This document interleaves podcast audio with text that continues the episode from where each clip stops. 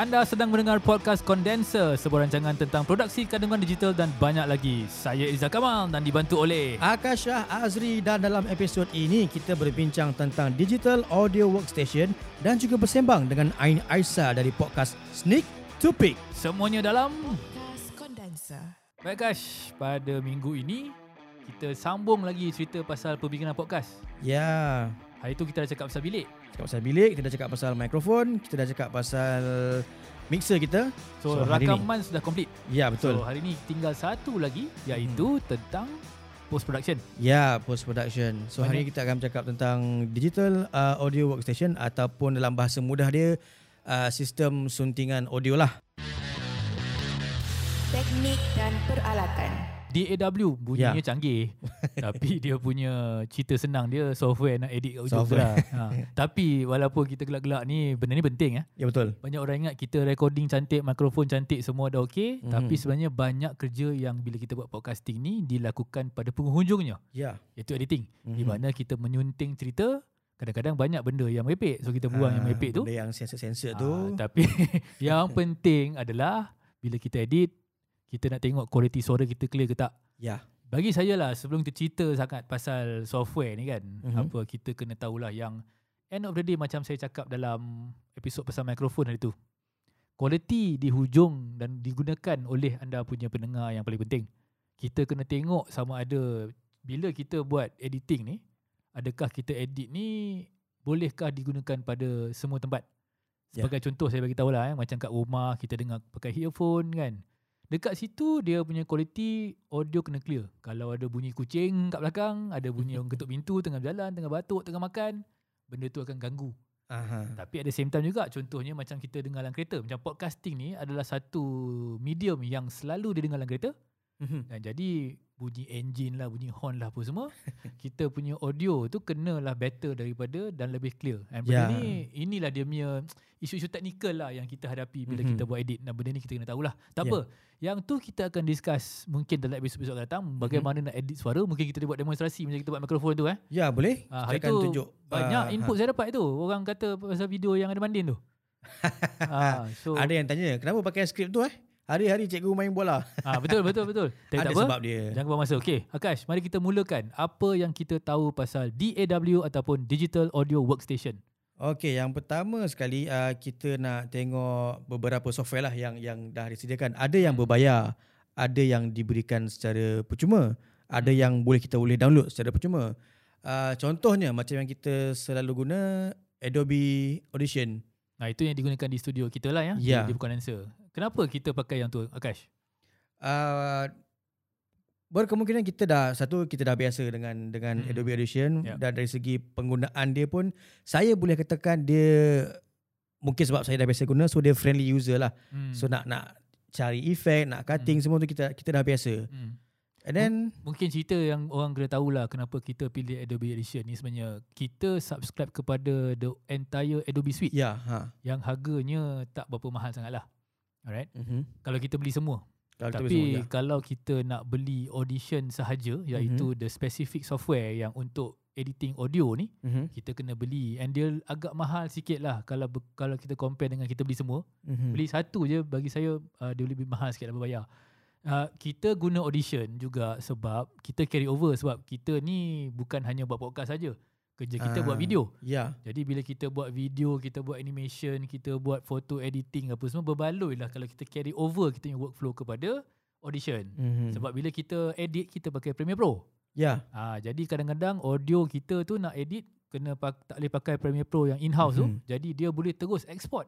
Bila kita Ah. pakai Audition, Audition ada feature-feature yang lebih canggih untuk audio sahaja Ya. dan kita import balik kepada Premiere Pro. Hmm. Jadi kalau anda seorang pembikin filem, uh, wajar jugalah kalau anda tengok Audition ni sebagai salah satu daripada software sebab dia boleh integrate terus dengan anda punya workflow. Aha. Okey, betul. tapi kalau anda tak ada bajet, okey, uh, salah satu adalah menggunakan sama ada Audacity Mhm. ataupun menggunakan GarageBand. GarageBand. Aud- Audacity ni boleh download, dia free to download uh, di website Audacity ataupun anda kalau anda pengguna Mac atau MacBook. Uh, kalau iPhone saya tak pasti boleh ke tak boleh. Uh, ada tapi saya rasa tak kena tengok workflow anda. Mhm. Tapi kalau mencari, mencari desktop, desktop uh, kalau anda menggunakan uh, Apple MacBook, MacBook, ataupun ah. iMac ataupun MacBook Air ke apa, gunakan GarageBand. Dia memang dah terus install dalam Hmm. dalam uh, Mac ya. Tapi bagi saya lah yang penting dalam memilih ni uh, harga harga. Tapi remember eh, kita bukan buat music, kita buat podcast. Mm-mm. So aplikasi untuk podcast berbanding dengan music uh, Mungkin kalau anda seorang musician Nak edit gitar Nak edit drum mm Mhm. Sound apa semua Anda ada mixer Nak guna Audition Mungkin boleh Tapi saya cakap siap-siap Kalau anda seorang pembikin podcast Yang penting adalah suara anda tu clear tak clear Ah. Dan kebanyakan software yang kita cakap di sini Yang tadi saya sebut tu Semua boleh digunakan secara asas Mhm. Dengan dengan menggunakan Untuk edit audio, untuk untuk edit suara Ya. jadi apa yang penting Akash bagi memilih untuk untuk bila kita pilih apa yang penting bagi kualiti suara tu? Okay, untuk suara pertama sekali yang kita boleh tengok adalah uh, dari segi efek EQ dia ataupun equalizer dia. Uh, dekat situ yang kita akan adjust kalau mungkin nak terlalu bass kita nak kurangkan bass. Hmm. Uh, dia, dia kita akan kita akan bermain di situlah dia punya segala setting dia tu. And then dari segi dia punya noise reduction, dia punya de-esser, de-click Hmm. dan editing lah untuk dari segi macam background music, sound effect semua tu lah yang kita akan buat dalam kita punya software editing tu. Ini antara uh, efek-efek yang ataupun plugin yang penting yang penting Hmm. yang perlu ada dalam macam, software tu. Macam kita cakap itulah masa sebut mikrofon kan. Kita ada pop filter lah, kita Ya. ada S filter lah, cikgu suka main bola kan.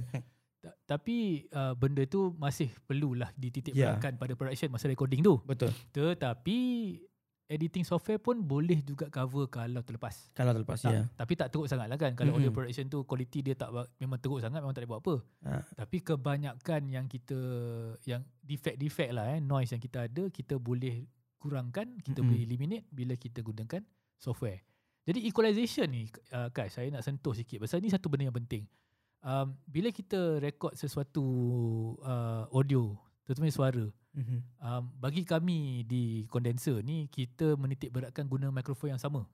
Sebab bila kita pakai mikrofon yang sama, tiga-tiga Hmm. sama, uh, kita punya profil suara tu lebih kurang sama. Ya. Dia punya respons dia kepada kita interview. Jadi tak adalah bunyi pelik kenapa Mamat ni cakap lain, kenapa bunyi lain, bunyi lain. Dia ada Ah. feel dia kalau kita dengar betul-betul. Tapi end of the day setiap suara yang kita ada dalam dalam kita punya studio ni yang kita yang kita, kita pick up kan macam hari ni saya dan Akash cakap kejap lagi Ain Aisyah akan join kita Ha dalam segmen ketiga. Um, kita semua ada suara yang berbeza juga. Ya, Walaupun betul. mikrofon sama tapi Mhm. orang tak sama. Ya. Jadi equalizer ni digunakan bukan hanya untuk buat suara garau saja. Banyak orang kata Mhm. kalau nak bagi suara saya bass boleh tak? Boleh. Boleh. Kita increase kita punya lower frequency bass tu kan. Ya. Tapi kita kena faham juga bagaimana untuk memastikan suara tu clear. Mhm. Ha, jadi kita mungkin akan buat satu lagi episod akan datang guys pasal macam mana profil suara tu Mhm. dapat dimaksimalkan menggunakan Ah. equalizer. Betul. Okay. Jadi uh, apa itu de-clicker dan de de-esser ni? Di essay ni uh, dia contoh yang macam kalau saya bercakap ni bunyi S dia tu keterlaluan ataupun Hmm. terlalu kuat. So, jadi uh, efek di essay ni tujuannya adalah untuk mengurangkan yang bunyi s, s.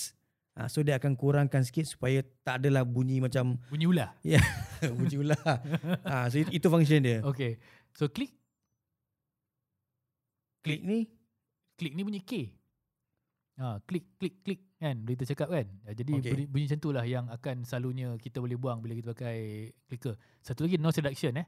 Noise reduction ni kadang-kadang pernah tak anda ada wiring problem? Bila saya wiring problem bunyi pasir, bunyi tss Ah, ha, ha. dekat ujung kan. Jadi benda tu sebenarnya boleh buang.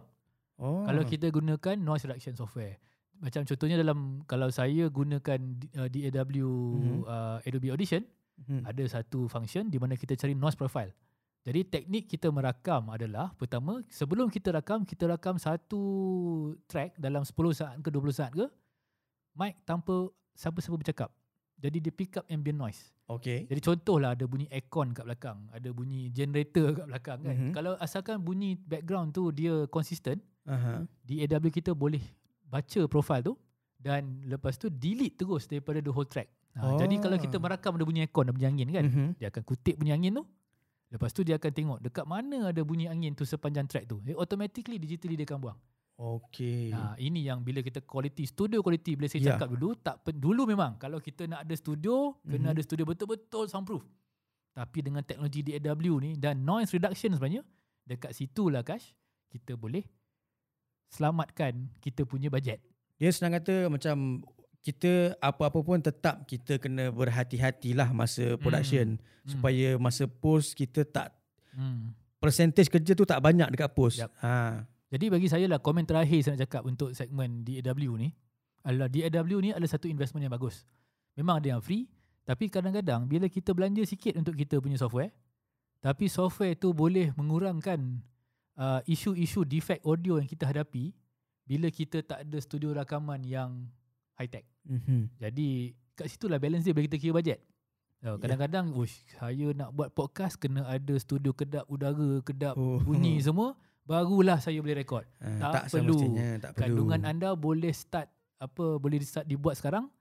Anda boleh terus rekod sekarang Mhm. mm-hmm. tapi dengan teknik-teknik yang kita buat di di- kita tunjukkan di podcast.my ni mm-hmm. ha, insya-Allah boleh Anda boleh mulakan podcast mulakan. anda. Jadi Ya. semua orang ada peluang untuk bersuara, semua orang ada peluang untuk bercakap, semua orang ada peluang untuk menyampaikan idea dia kepada semua melalui podcast. ya. Sebab teknologi podcast yang kita ada sekarang memudahkan anda buat mm-hmm. dan mudahkan anda promosi. mana-mana pun boleh buat. Yap. Jadi Akash bagi saya itulah uh, kata-kata akhir kami lah bagi uh, bagi anda semua dalam segmen pertama Hmm. iaitu di berita dan peralatan. Kita jumpa di segmen seterusnya.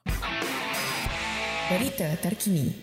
Okey Akash, dalam segmen berita terkini Mm-hmm. saya nak bawakan sedikit satu cerita, satu laporan yang saya terima Okay. daripada Netflix.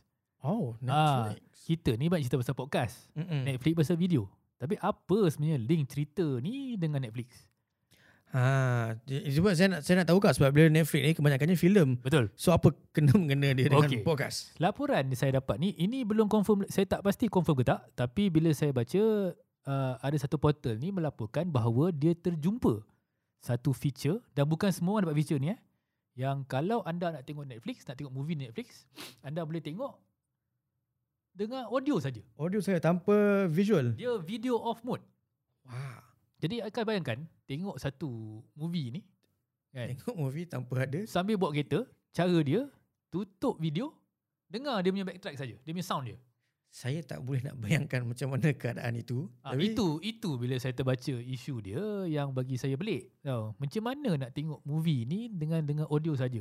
ya, Kalau macam tengok drama-drama yang drama audio. Dulu Ah, ingat tak cerita dulu? drama radio ya ya perangai. Dulu banyak cerita drama audio dia, dia pelakon tapi adalah seorang pencerita menceritakan apa sedang berlaku. Ya betul. Ah, tapi ni kita dengar dialog saja. Jadi bagi saya bukan tak boleh tapi ada some movie tu pelik lah kalau kita dengar audio saja. Itulah yang saya risau sebab Ah, jadi bila kita dengar audio ni secara automatik otak kita ni akan mencuba untuk membayangkan ah, lainlah kalau kita dah tengok filem tu kita boleh Ah. bayangkan tapi kalau filem tu filem yang baru yang kita Ah. tak pernah tengok takut bunyi lain bayang lain. Itu- yang saya risau sebenarnya. Itulah. Jadi uh, ini satu benda yang kita kena follow. Tengok betul ke tak? Mungkin yalah selalunya teknologi tu ada dulu. Mm-mm. Lepas tu adalah pembikin-pembikin filem tu dia fikir eh saya boleh target market podcast ni. Ah. Jadi saya buat lebih banyak drama audio tapi tengok di Netflix. betul boleh Ah. jadi ya. Tapi Akash overall yang menarik bagi saya adalah ni kan. Bila kita cakap pasal Spotify sedang nak cuba menak- menakluki dunia podcast. Maknanya market audio tu ada lah. Order. Ha, jadi syarikat-syarikat lain seperti Netflix yang biasanya kita relate dengan movie, Aha. visual dah pun sekarang cuba untuk nak, nak cuba. masuk ke dunia Ah. podcast. Akan sedar tak dalam 3 bulan lepas Twitter dia Ya. sekarang kita boleh post menggunakan audio. audio. file. Ya. Alah macam kita pakai WhatsApp lah kan. Kalau tak lagat nak type kan kita Cakap boleh dia. lakat suara dia akan keluar dekat WhatsApp. Ha. Ah. Kita ada yang suka guna tak suka guna lah. Sebab Betul. setengah orang tu suka chatting senyap-senyap masa meeting. Ah, Kalau pakai audio tak jalan. nak dengar nak suara dengar sendiri sedap ke tak? Ah, itulah kan. Jadi Twitter pun sekarang kita dah boleh rekod suara kita dan kita post. Hmm. Oh, jadi nampak tak? Twitter dah buat, Netflix pun tengah test-test. So nampaknya teknologi audio ni semakin, lama semakin- semakin yelah. berkembang. Jadi kalau macam Twitter buat buat function ni barulah betul. Twitter tweet tweet tweet tweet. Betul. Ah barulah berbunyi Twitter bunyi. tu. kalau tak teks je. okay, so itu suat, uh, uh, berita pertama Kash tentang uh, Netflix. Okay, Ta- saya nak tunggulah kalau betul ada. Tapi dia kata sekarang ni di Android saja dan bukan semua orang dapat. Yang geng iPhone ni tak, tak tahu bila. Saya mungkin boleh cuba Ah. dekat phone saya sekejap lagi. Okay, tak apa. Kita tutup uh, segmen pertama berita itu. Yep. Sebab berita yang kedua ni amatlah rapat dengan hati saya. Ah. Ha, sebab saya nak umumkan bahawa portal kami iaitu podcast.my Mhm. telah membuka satu bahagian, ada satu section tentang review podcast-podcast di Malaysia. Aha, menarik tu. Kalau kita pergi ke laman podcast.my, anda Mhm. mm-hmm. akan nampak satu section yang dipanggil podcast dari Malaysia dan kita review podcast-podcast yang ada di Malaysia. Termasuklah podcast kondenser kita sendiri. Ah. Ha, jadi saya tak naklah angkat bakul letak podcast kondenser, kita angkat semua orang. Betul? Okey. Uh, setakat inilah kita tak ada plan apa sebab kami memang tulus ikhlas nak bantu podcast di Ya. Malaysia kerana macam kita cakap hari itu market terlalu kecil. Betul. Niat kita Right. memang kita nak nak membesarkan industri podcast dekat dekat Malaysia ni. Betul dan kita nak mengentakkan suara-suara semua orang. Dan Ya. kami percaya podcast adalah satu medium yang baik Mhm. dan anda semua bolehlah menghantar podcast anda kepada kami. Ya. Dia nak hantar boleh hantar dua benda. Sama ada hantar saluran tu terus untuk kami review Mhm. ataupun ada tak spesifik-spesifik episod yang anda rasa kami perlu dengar, Ah. kami akan dengar dan kami akan buat ulasan, kami akan hubungi anda. Jadi Ya. pergi ke laman podcast.my, scroll ke bawah bila nampak podcast di Malaysia tu, anda boleh klik hantarkan podcast anda kepada kami. Nanti dia akan Ah, keluar borang lah kan. ataupun keluar satu keluar satu borang ataupun dekat menu tu pun ada satu. Beritahu kami tentang podcast anda Ah. bila anda klik kliklah borang. Jadi dalam tu tolong isikan uh, butiran tentang Nama, apa yang ah, email, saluran anda. Ya. kami ni sebenarnya nak tahu bila kita akan dengar podcast anda. Ya. Kita akan tengok, kita akan ulas dan kita akan Mhm. interpretasi sendiri apa yang kami suka tentang podcast anda. Tapi kalau anda nak bantu kami untuk highlight apa-apa yang mungkin kami terlepas, jangan segan silu, Ha. isilah karangan sepanjang-panjang yang mungkin dalam bud, uh, dalam uh, kotak butiran. Uh, mungkin juga kalau kata podcast tu menarik, mungkin kita boleh jemput datang ke kita punya podcast. Boleh, boleh, boleh. Ha. Boleh, kita boleh jemput dan kita boleh discuss dengan anda Ha, tentang kita berkongsi podcast tentang anda. dunia podcast Betul, Malaysia betul, ni. betul. Itulah kenapa kita buat podcast.my Ya. dan kenapa kita buat condenser.my sebagai Hmm. uh, suara kepada podcast.my. Ya. Ya, jadi uh, kami berharap ke anda podcaster-podcaster di sana, di, di, luar sana Mhm. dapat uh, beritahu kami tentang podcast anda. Ya. Dan insyaAllah kita akan cuba untuk membangunkan podcasting di Malaysia bersama-sama. Sembang kandungan. Konten bukan mengandung. Baiklah Kash, dalam Ya. segmen ketiga hari ni, Mhm. kita kali pertama saya happy hari ni. Saya sebab happy sebenarnya. kita tiga episod duk cerita cakap dengan uh, uh, uh, pemberita awani. Ya. Kita cakap dengan yang Semuanya top-top. journalism punya Semua punya side. journalism. Ya. Ha, tapi hari ni bukan nak kata apa pasal dia orang lah. kan, tapi hari ni saya bangga sikit, saya happy sikit sebab kali pertama kita ada seorang podcaster dalam studio kita. Ah, yes. Jadi podcaster itu adalah uh, satu podcast yang dipanggil Seek to Speak. Selamat datang ke studio hari ni, Aisyah. Ain- Aisyah. Terima kasih. Okey, Aisyah, uh, ceritakan sikit tentang podcast anda. Okay, so podcast saya nama dia Seek to Speak ataupun berusaha untuk bercakap, berbahas serta um, berucap basically. So ni satu podcast yang nak memberi motivasi dan inspirasi kepada semua listeners untuk lebih berkomunikasi, lebih berucapan dan lebih berpidato. So kita punya kita produce tiga jenis episod. Satu adalah interview. So kita akan macam macam ni lah macam Sembang-sembang. uh, ko- ah condenser kita juga sembang dengan interview dengan inter, in, with guests and then the next one kita ada speaking snacks ataupun snack bercakap bila dan yang tu Snack tend to makan? ah snack Okey. It's called speaking snack. So Okay. Tu saya je yang cakap for 10 to 15 minutes. Saya kasih tip public speaking. Dan kita juga ada Seek to Speak Specials. Oh. So Seek to Speak Specials is bila kita ambil satu isu dan kita berbahas dengan tentang isu tu saja. So recently kita ada buat collaboration dengan Women's Aid Organisation yang tu kita cakap pasal child marriage saja dalam Malaysia. Saya baru dengar sebenarnya. Ya, yang menarik bagi saya lah eh bila cakap pasal uh, channel podcast Seek to Speak ni, is, dia orang berani bercakap tentang isu-isu yang bagi saya Berat. Heavy lah. heavy Quite satu, heavy, ya. tapi sebelum ni kadang orang tak berapa comfortable nak cakap.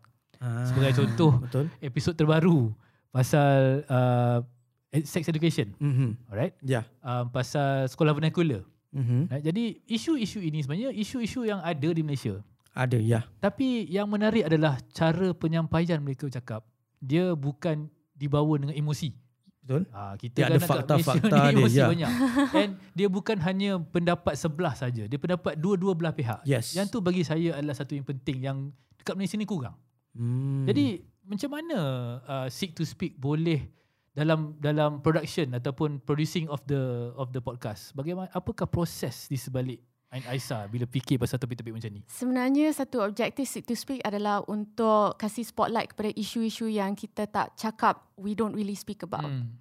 So we seek to speak untuk isu-isu yang tabu juga Hmm. and also so interview tu adalah untuk inspire people to speak tapi the specials is to give light to those issues.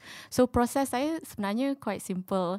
The first thing I want to the first thing that I need to think about is ada what is my objective untuk podcast. And I think for semua podcaster pun you kena tahu your tujuan. Is it to tolong orang? Is it Hmm. to kongsi your views untuk I saya nak encourage people to lebih berkomunikasi on issues-issues yang penting especially kalau issues-issues yang tabu.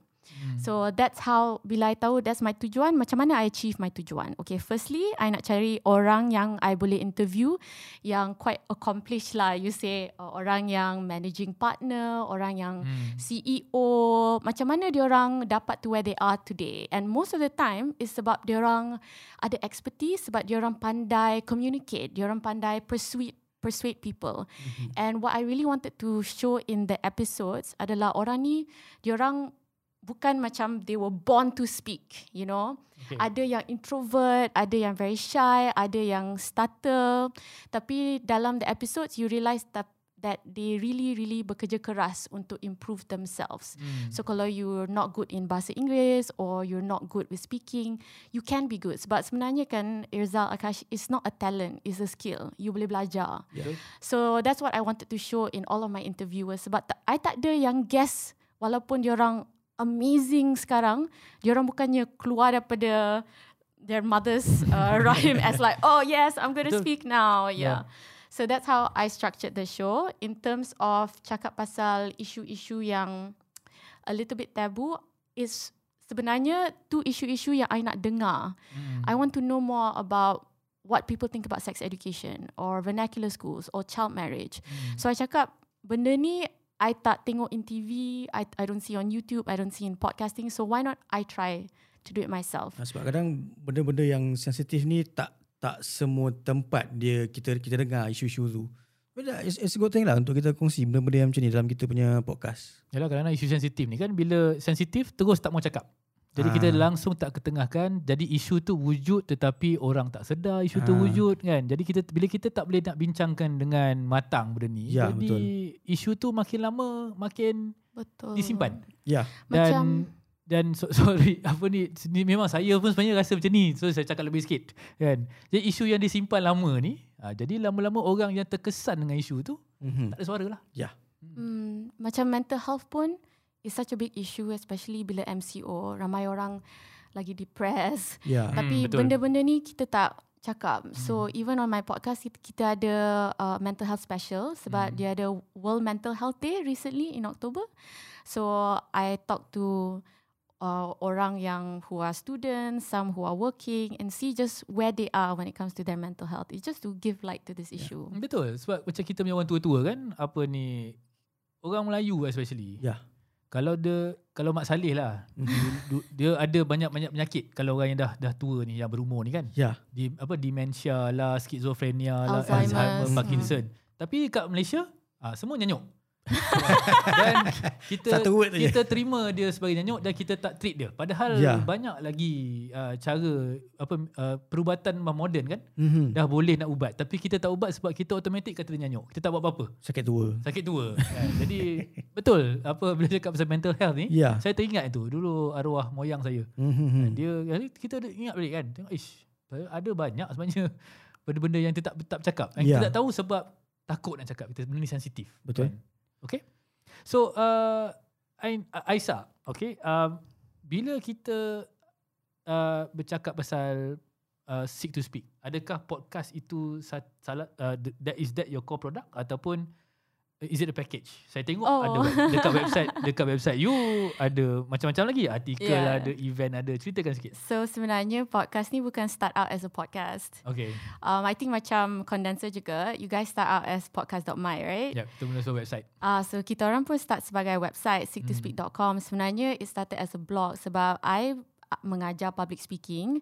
So I dah ajar public speaking untuk 2 tahun dah and I realise I ada banyak lesson plans yang kind of like wasted. I taruh dalam my filing cabinet and tak ada orang guna anymore. So I say, oh, why don't I tukar benda ni into an article dan I blog. Plus tu bila I started blogging, I realise eh actually ramai orang tak ada masa untuk baca sebenarnya. Hmm. Sebab untuk I pun diri sendiri, kalau I bukan baca berita, I dengar berita. I dengar um, radio and then not only that, bila I subscribe to magazine yang current affairs macam The Economist, I tak baca magazine, I dengar. Hmm. So I realise, eh why don't I baca my blog articles? So I beli satu mic and then I start baca my blog So articles. macam audiobook lah. Ah, yes, yes, Ah. macam audiobook. Tapi I realised that it sounded so kaku, like super formal. Sebab kalau Ya, you tulis, lain daripada you dengar. Ya. And it doesn't sound very casual. It is really teruk lah when I, I buat tiga empat and then I realise ni memang tak boleh jalan. Hmm. So then I realise now I ada satu mic yang I dah spend money on. Dah keluar duit dah. Ah, tu lah. Dah lah it's during MCO, right? And Okay. of course during that time, everybody ada banyak masa. And then Hmm. I'm like, oh, how do I change this into something that's better? So at that time, semua during MCO, semua start cooking, semua start baking. And I realised Potong I... Yes. I realised I dah banyak cuci pinggan. And then when I cuci pinggan, I dengar podcast. Hmm. And then I thought, hey, instead of reading my articles, maybe I can start a podcast. So my blog boleh jadi se- tempat yang you dapat tip-tip untuk bercakap, tapi my podcast boleh jadi tempat yang you dapat inspirasi Hmm. or motivation untuk Yup. bercakap. So that's how the podcast came to be. And then from the podcast, sebab I dapat meet with a lot of people, now we're starting satu uh, club bercakap. Yeah. tapi untuk Club female pidato. saja. Oh, ha, club- club pidato. Club Predator wanita. Ah, club pidato wanita because what I found especially when I speak to a lot of people, Hmm. Wanita ni perempuan lagi susah untuk berekspresi or like berkomunikasi what they want sebab ke? dia yeah. Rasa saya dalam dalam kategori itu susah nak nak bercakap, susah nak nak berekspresi. Tapi dia kata wanita, Wanita. yang tak yang tak bercakap. Naluri? Saya dekat rumah saya tak hadapi masalah tu. Oh ya. ha. well, maybe that's a very strong woman. Okay, so uh, when you when you teach uh, podcasting, uh, sorry, when you teach public speaking for Mm. podcast, uh, saya difahamkan Ai- Aisyah adalah seorang pengajar pidato, your debate trainer, yeah. alright? Um, and of course masa tu mengajar face to face. Tapi Yeah. bila mengajar melalui podcast, uh, what is the technique that you employ? Okay, the technique that I employ is first of all, benda yang you or the topic that you pick or the things that you talk about kena something that the audience boleh relate. Like walaupun orang yang in, I interview for example ada peguam, ada aktivis, obviously all my listeners bukan peguam or aktivis, tapi kita cakap pasal benda-benda yang universal macam your fear of speaking up, your fear of um, failing. So benda-benda ni memang semua orang boleh relate when it comes to speaking. So no matter what, even as a podcaster, se- sebab I pun ramai orang yang dengar kepada podcast, I pun podcaster. So benda yang I cakap will resonate with them sebab you don't Hmm. ever want to fear failing, you don't want to fear judgment kan. Hmm. So that's why you don't speak up. So that's the first strategy. You pick things that are universal. Second of all, sometimes you kena make sure that your podcast boleh kena accompanied dengan satu action. Dia kena, it has to be an actionable step after dia dengar interview. Oh, I'm super motivated untuk bercakap. Macam mana saya boleh bercakap? That's why I started the snack bercakap. Sebab snack bercakap tu 10 minit je. You dengar then I'll give you tips about how to open up a speech, how to gain credibility in your speech so then you can use tip tu immediately ataupun because I know that banyak my listeners are females. So then I started the female speaking club. So dia orang dengar my episode, dia orang dengar the speaking snack, dia orang masuk the speaking club. So I then dia, ja- dia jadi satu ekosistem yang sangat productive. Hmm. So that's how I view teaching now through that platform lah. Hmm. So macam mana Aisyah dapat tahu yang market you adalah female? Ah, this is very interesting. Okay, first of all, kalau you if you're a podcaster, which you probably are kalau you dengar podcast ni, the first thing that you need to do, you kena decide what's your audience kan. That's how you cater your content. So I bila I start pun I dah decide con my audience, my perfect audience is somebody called Mailing.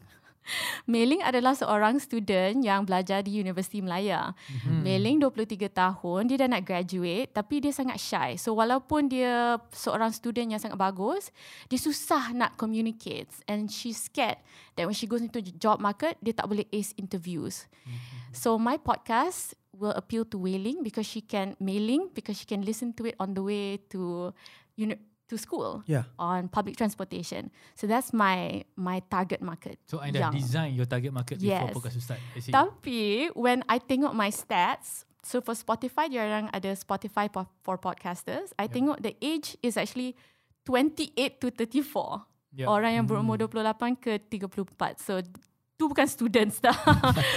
tapi ada, tapi yang yang Ada tapi itulah. extend ke. Banyak repeat.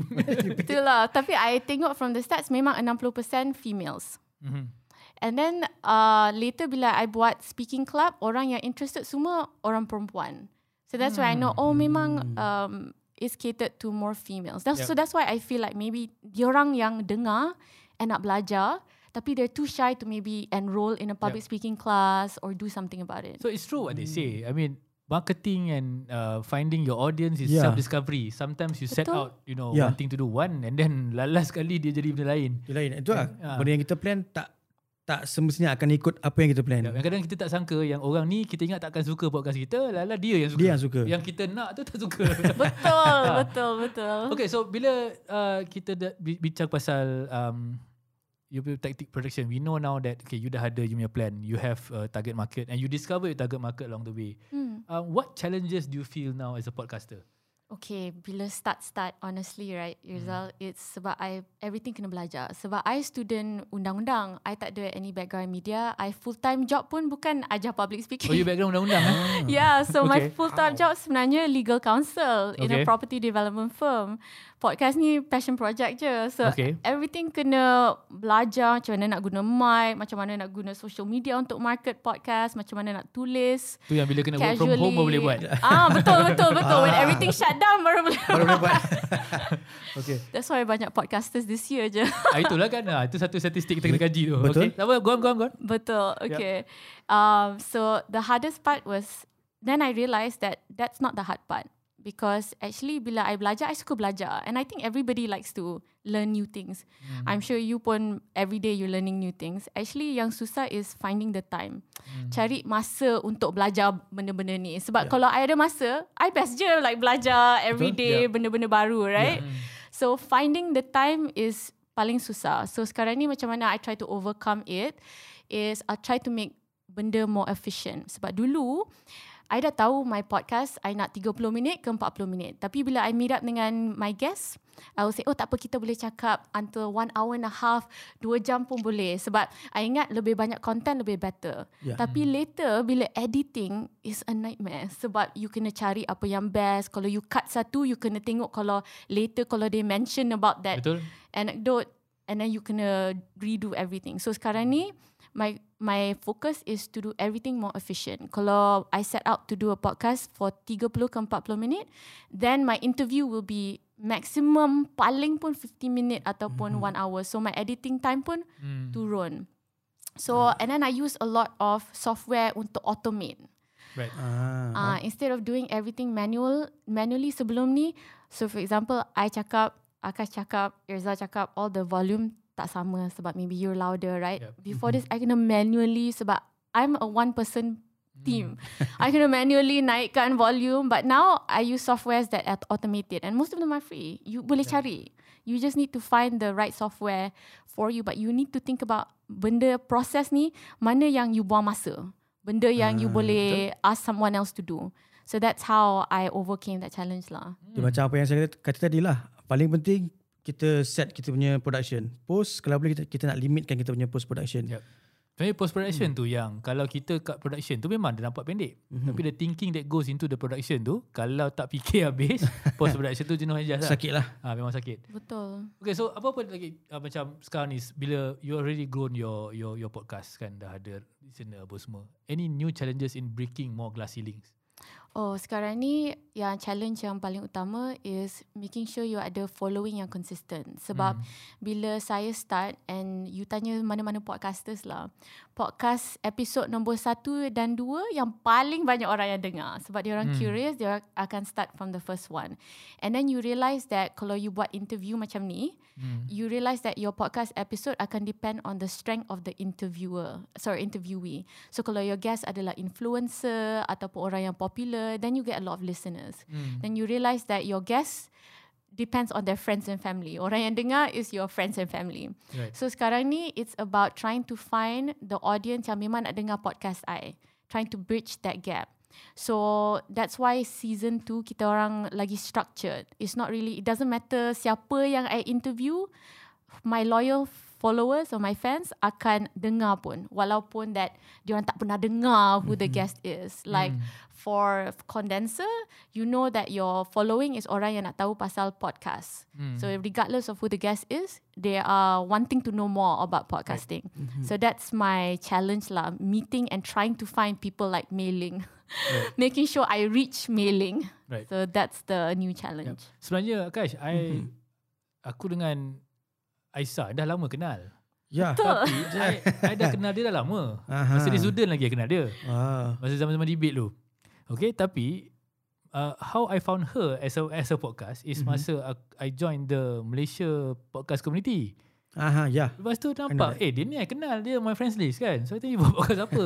Then we got start to talking. That's, that's why I brought her on the show. Hmm. Kan. So I guess I mean kita ada condenser ada kita punya own uh, personal view on this lah. Hmm. But last question is um, now that you are part of the community, you dah ada podcast sendiri, uh, you dah kenal ramai orang podcast, what is your future aspiration untuk podcasting di Malaysia? Do you think the market is big enough? Can we grow the market bigger? What do you think can happen for us to do our work as podcasters? Okay, saya rasa market dia is at its infancy. So kita memang baru, kita tak ada tabiat untuk dengar Hmm. podcasting. Even for podcast, ramai yang you kena explain apa itu podcast. Ya, betul lah. right? Um, so tapi this year alone, for example, yang podcast community yang you mentioned on Facebook group, this year I think they got an additional 100 podcasters sebab memang ramai orang is starting to start their own podcast Yep. sebab it is senang and I'm hopeful that the more people do podcasting, the more of their friends and family will start listening and then dia ada macam spin-off effects. Tapi benda yang I nak dengar lebih because sekarang ni right, banyak podcasters are actually YouTubers. If you Hmm, tengok, Ya. diorang sebenarnya their main platform bukan audio, their main platform is video. Diorang akan and most of the podcast quote unquote adalah perbualan casual. Yep. So diorang akan put camera in front of them and then they'll just talk um, about yang any orang any panggil topic. vodcast. Vodcast, ya. yes, yes. Podcast and then diorang buat YouTube and then only diorang ambil video tu taruh dalam as a as, Yeah. as an RSS feed. Yep. So I feel like I want more of like intentional podcast, like Mm. podcast and not just interview ataupun perbualan. I want more issue based podcast macam documentary, Right. podcast documentary ataupun uh, narrative story driven podcast and more podcast on current issues. So macam sekarang ni kita we get a lot of our news from talk shows. Macam Trevor Hmm. Noah, Stephen Colbert. You Yeah. know kita kita tak baca berita tentang Amerika Syarikat in the Yeah. news. We hear it from talk shows. So Mm. I wish ada lebih talk show style um, podcast in Malaysia so that Yep. people will know more about current affairs in an entertaining way. Alright. So made for audio podcast. Yes. Yap, dia bukan yang di edit daripada radio show lah, daripada video jadikan audio. Macam kita cakap pagi ta- tadi lah pasal segmen berita kan. Ya, ha. Netflix, Netflix, nak, filem nak jadi nak convert filem tu kepada audio Ah, sebagai tutup podcast. video. Tutup Itu je. video. Macam mana tu? okay, so terima kasih Aisyah kerana berada di studio pada hari ini, datang jauh-jauh dari ni di ke Cyberjaya ya. Jadi um, bagi saya satu episod menarik. Mhm. Okay. Saya happy saya cakap sekali sebab kita ada podcaster finally bercakap tentang podcasting. Ya, dia benda-benda macam ni yang kita kena selalu buat. Podcast, invite podcaster dan Ah, betul lah. untuk promote Yap, yap, yap. podcast. Ya. So sekarang ni kita ada podcast.my. Saya tengok banyak sekarang ni uh, perbualan tentang podcast di sana. Mhm. Banyak feedback yang saya dapat juga. Ja- Jadi saya harap seperti mana Aisyah juga uh, di masa akan datang kita sebagai satu komuniti dapat uh, membangunkan podcast bersama-sama. Ya. Alright, jadi dengan itu anda sedang mendengar podcast uh, Condenser. Sebuah podcast yang diterbitkan oleh laman podcast.my. Anda boleh dengar podcast ini di Google Podcast, Apple Podcast, Spotify atau di mana saja platform yang anda mendengar podcast anda. Podcast Condenser dirakam di Impressions Digital Content Center, sebuah studio di Cyberjaya. Terima kasih Ain kerana ada di studio dan jumpa lagi di episod akan datang. Podcast Kondenser.